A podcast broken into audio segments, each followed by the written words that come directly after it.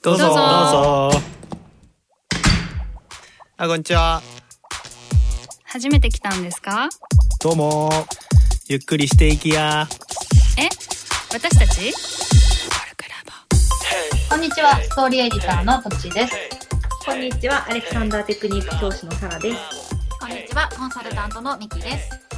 このポッドキャストは、コルクラボの活動や活動のテーマであるコミュニティについて、コルクラボのメンバーがゆるくお伝えしていく番組です。えっ、と、ずっとね、大テーマ身体性でお送りしておりますけれども、今回のテーマは、まあ、身体の拡張性について。うんということで、まあ私が思う拡張性っていうのは、まあ聞いた話だと、例えば車を運転してるときに車幅感覚がなんかなんとなくわかる、うんえような感じ。あと、昔の、えっ、と、パワーステじゃなくて、そのパワーじゃないあのステアリング、ハンドルだったときに、なんか車のこの、車が、が道が凸凹してるとか、なんかスリップがするとか、そういう感覚まで結構体の、が、体が広がってるみたいにして、そういうのも感じるみたいなことを聞いたりとか、あと職人さんが自分が使ってる道具の先のすごい繊細なところまで自分の体のようにこう感じるみたいなところ。で、それって体の、体の食感なのかな？体が拡張してるみたいな感覚であるっていうふうに聞いたんだよね。それってすごい面白いなと思って、まあ、テクノロジーによっても変わっていくし、その辺でなんか皆さん思うことあるかなと思って、どうでしょね、いや、なんか、このテーマ出した時にさ、ペリパーソナルスペースの話をしたん。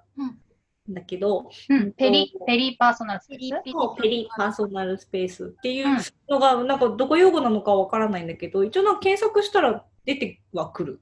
うんなんかそれを初めて知ったのは、その、うんと、昔の、あの、ヨーロッパとかの、あの、お嬢さんたちの大きい帽子っていう話で、うん話を聞いて、でおすごいあ、うん、と高さがあって横幅があるようなふわふわの帽子をかぶっていてもちゃんと彼女たちはそれがこうドアとかに当たらないように馬車とかでくぐってちゃんとこう出てこれるっていうのが、うんその身体の拡張性みたいなものだよっていうで我々が普段生活しててもそういうのってよくあってカバンとか持ってても人にカバンがぶつからないように歩くしなんか先の尖った靴履いしたりとかヒールのね、高い靴を履いてもその分をちゃんと加味して生活ができるでしょっていうような話を聞いたのがなんかそういう、まあ、拡張現実とかだったりとかについてなんか感じた初めてであんまりそこまで意識したことなかったんだよね当たり前だと思ってたしでも結構あるなって思ってて。うんうん。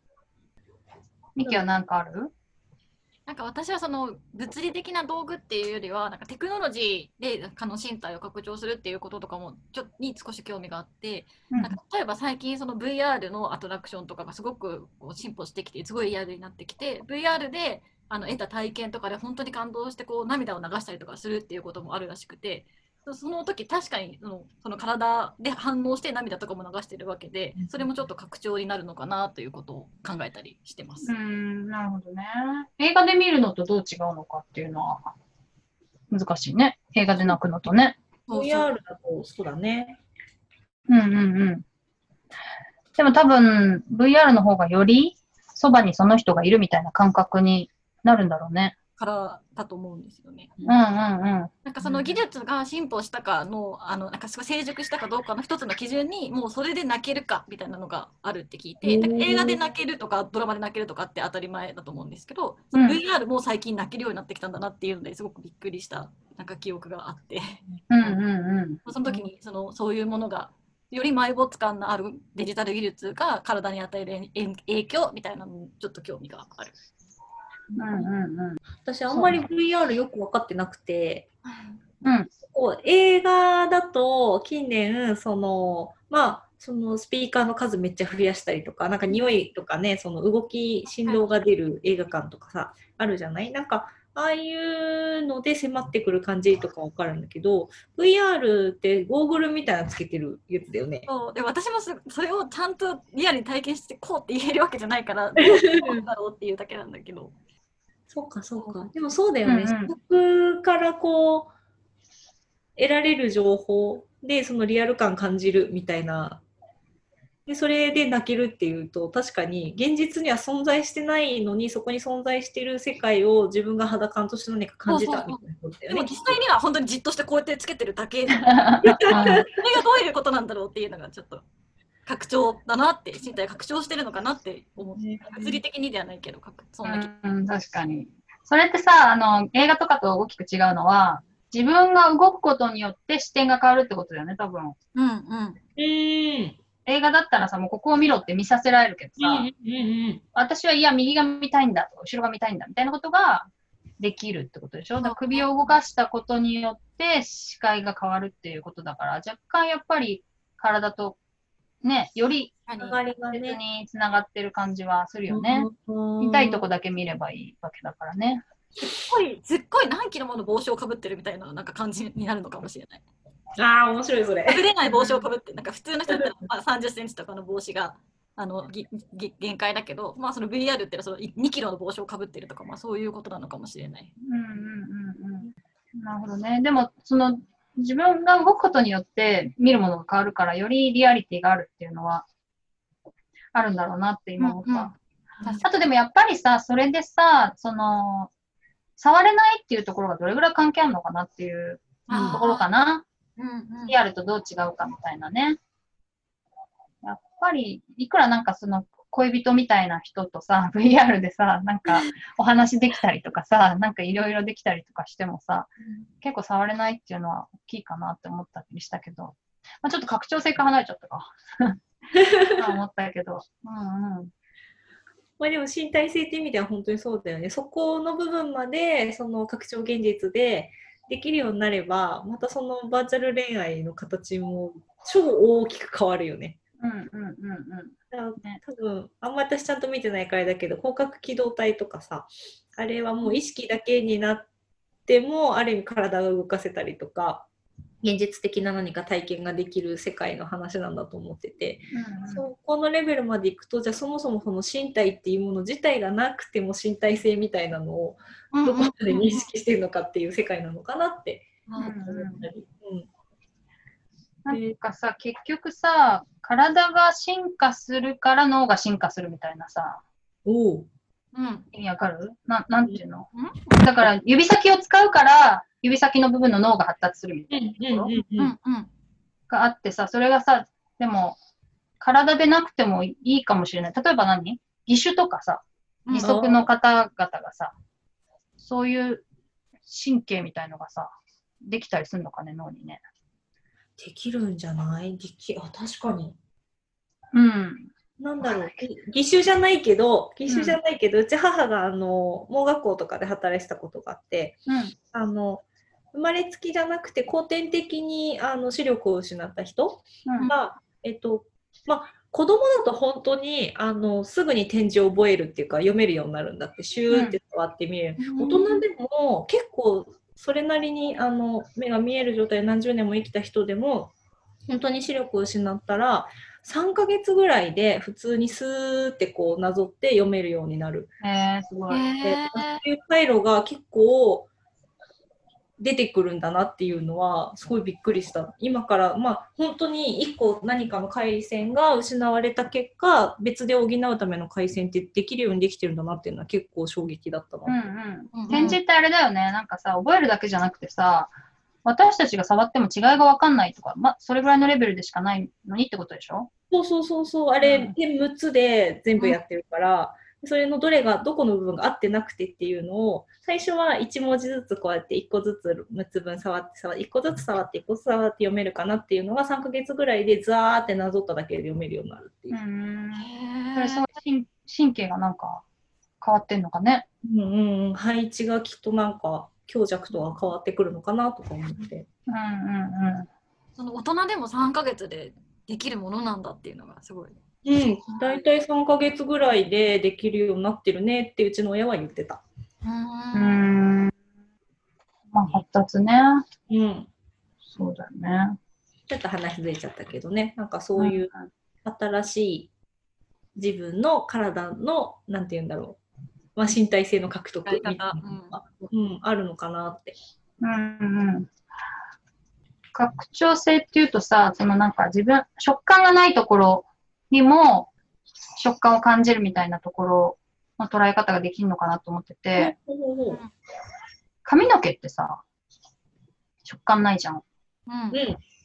でもさ、なんか髪の毛触られると嬉しかったりしない？好きな人に触られるとう。んうんうんそういうのも関係あるのかね？はあ。面白い、それ。やっぱさ、美容師さんとかもさ、髪の毛触られるとさ、まあなんか仲いい人とかさ、お気に入りの人の方がいいよね、きっと。うんうんうん。まあ、髪そのものというより髪が触られることによって来るなんかその頭の刺激みたいなのがきっと嬉しいんだよね。うん、そうそう。頭ってちょっと特別だもんね。ああ、そっか。顔にち、顔に近いから？頭だから？なのかな？ねどうなんだろう脳だからなのかうん。うん顔に近いのかどっちだろうねでも頭撫でるじゃん絶対そうそうん子供とか。う。うん。結局そういうことなんだと思うんだよね。髪触られて嬉しいとか、まあすごい嫌だも一緒だと思うけど。うんうんうん。嫌いな人に頭絶対撫でられたくないし。そうそう。やだ そっか。えーうんその感覚ない、面白いな、それ。感覚ないところで。まあ、あと箸とかさ、私たち日本人は箸を、まあ日本人じゃなくても最近はいっぱい使うけど、箸とかもさ、すごい細かい、硬いとか、うん柔らかいとかまでわかるもんね。うん。確かに感触で。そう。あれ、すごいよね。うんうん。あれもだから拡張してんだと思うんだよね、体が。確かに、確かに。うん。なんなんかかすごい昔、あ、ごめんね。あ大丈夫なんかうんえっ、と、何？ガラス？ガラス体験みたいなのをしたことがあって、あの、作るの？服って吹いて、はいはいはい。作るみたいな、やって、まあ、なんかそれで、えっ、と、途中でそのすぼめたりするのに、なんかこう、挟む機械なし、棒みたいなのさ、使ったのさ。ね、あれ、ちゃんとさ、ガラスの感触がするの。柔らかいガラスなの。なるほどね。今でも覚えてて、なんて不思議な感触だろうって思って、なガラス独特のガラスを手で触れた時みたいな感触がするのに曲がるのね。でそれをしかも棒を通してその感覚があるっていうのがもうめちゃくちゃ面白くて、へえだけは人生でもう一回やりたいなっていうすごい思ってるんだけど、うんなんかお箸でもそういうことだよねきっと。そうだと思あれは超楽しかった。う。うん。ミキもそういうのある？なんかそのお箸の話とかで思ってたのが、なんか赤ちゃんっておにぎりとかちゃんと持てなくてぐしゃって潰しちゃうとか、なんか言ってたけど、拡張性ってなんか社会的にだんだん身につけていくものなのかなという話をなんとなく。うんうんうん。そうだね。うん。赤ちゃんで言うと、指が全然はあの動かないから、うん、あの口でまずは試すっていうね。うんうんうん。やっぱおっぱいを飲むときに口が一番大事、大事っていうか一番早く発達するっていうか、うんうんこの指をこう関節をすべて一個一個動かすっていうのはすごい高度だらしいよね、やっぱり。うんうんなんか今無意識でやってるけど、うんあのー赤ちゃんの時に見てみると、ちゃんと目を見ながらこうやって動かしてるんだよね、結構。楽しそうに実験してるって感じ。へえ、面白い。手って何なんだ？みたいな。そういうの獲得してるんだよね。だから私たちが多分新しい道具を使うときに、うんこのスイッチを押したらここが曲がるとか、うんこうしたらこう曲がるみたいなことを自分の手でやってるんだと思うな。はあ。てかそのものを見た時になんとなくこれはこのぐらいの力を入れて持てばいいとかパッて分かるのとかもなんかうん無意識に拡張してるんだなってなんか思った。うんなるほどね。ああれなんかそう思うと人間すごいなみたいな 改めて赤ちゃんだけはできなかったのに育つうちにいつの間にかパッて無意識に対象を拡張することができるのが人間なんだって捉えるとこういうねものだなと。確かに。で拡張性って言うけど言うからさ、なんか私は今持ってる体プラス何かを手にするみたいなイメージだったけど、赤ちゃんの時は自分の手さえ自由そうそうそうままならなかったわけだから、これも道具みたいなもんだったっていうことだそうよね。そうそう。ね。うんうんうん。だからその確かに。なんていうの、自分自身みたいなものの範囲が、まず本当に自分のサイズに一回なって、うんそうなって、別のものでこう増やしていくんだよね、きっと。確かにね。その自分のサイズもどんどん成長していくわけじゃんね、途中までは。それも結構戸惑いとかあっただろうね、当時は。成長期の男の子とかさ、気づかずにあのドアに頭ぶつけたりとかうんうんうんっていうのね。あそっかそっか。分か分かってないみたいな。自分のサイズが分かってない。もう自分自身の速度に多分その認識がついていかないっていう。うんうん面白いよね。そうなんだ。るある。そっか、自分の始まりって本当最初は自分より小さいところ、自分の体よりも小さいところに自分の境界があって、だんだん自分の物理的なサイズに追いついて、さ追いつくと道具とかを使ってさらに拡張していくこともできるようになるし、VR とか技術があればさらにもう無限大に拡張することが可能になってきてるっていう感じなんだな。確かに。そうすると自分と自分じゃないところのか、まあ体的に言った場合のね、うん境目なんてさ、合ってないようなものなのかもね。かなってすごい思った。うん。爪って伸ばしてる？ちょっとだけ伸ばす、若干。伸ばすとやっぱその感覚がさ、違うわけでしょ？違う。確かにネイルとかしてたらちゃんとそのネイルのサイズに合わせて。うん 私はさ、それがすごい気持ち悪くてさ、切っちゃうんだけど、はい はいはいはい。タイピングも遅くなるから切っちゃうんだけど、もう違うとこをしちゃう。みんな器用にやってるよね、でも、長い爪でも。切るって言ってた。いや、すっごい長い先輩。うん。長い状態が普通になったら、長いところでの距離感がちゃんとわかる。でそれ、そこまで含めて体になるってことだね、きっと。うんうんうんうん。うんうんうん。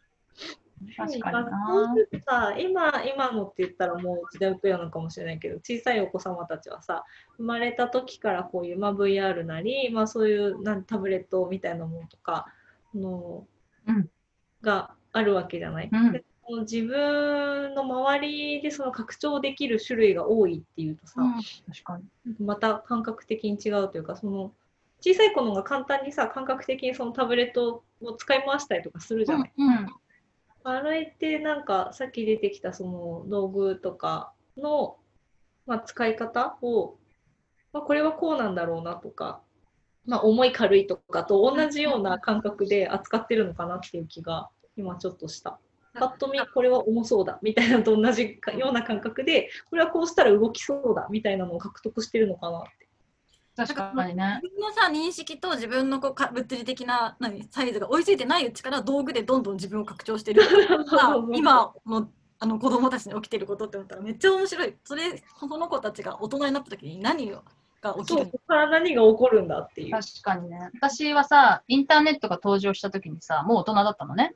うんで、その時にインターネットとは何何ぞやっていうテレビでさ、いくら特集を組んでもさ、全く感覚的に分かんなかったの。うん世界とつながるってどういうことみたいな。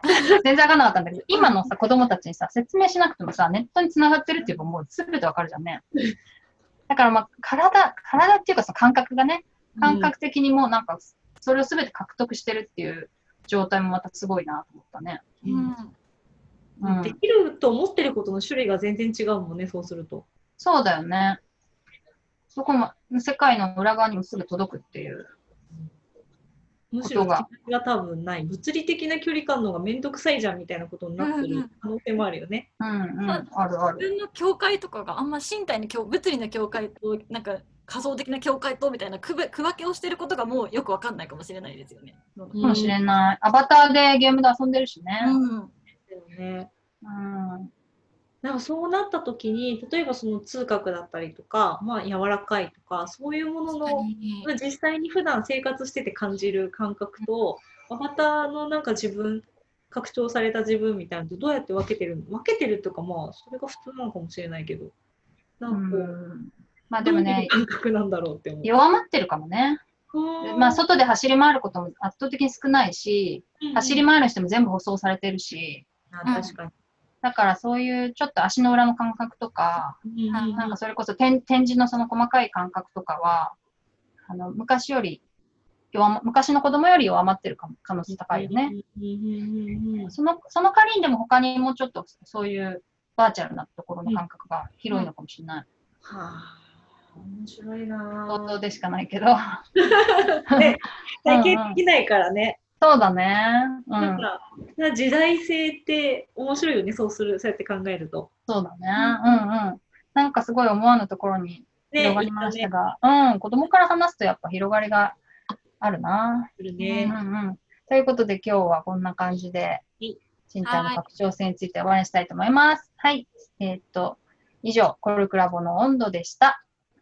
コルクラボの温度はツイッターもやっています。コルクラボの温度で検索してフォローしたりご意見ご感想いただけると嬉しいです。また、ハッシュタグコルクラボの温度でツイートしてもらえれば探しに行きます。よろしくお願いします。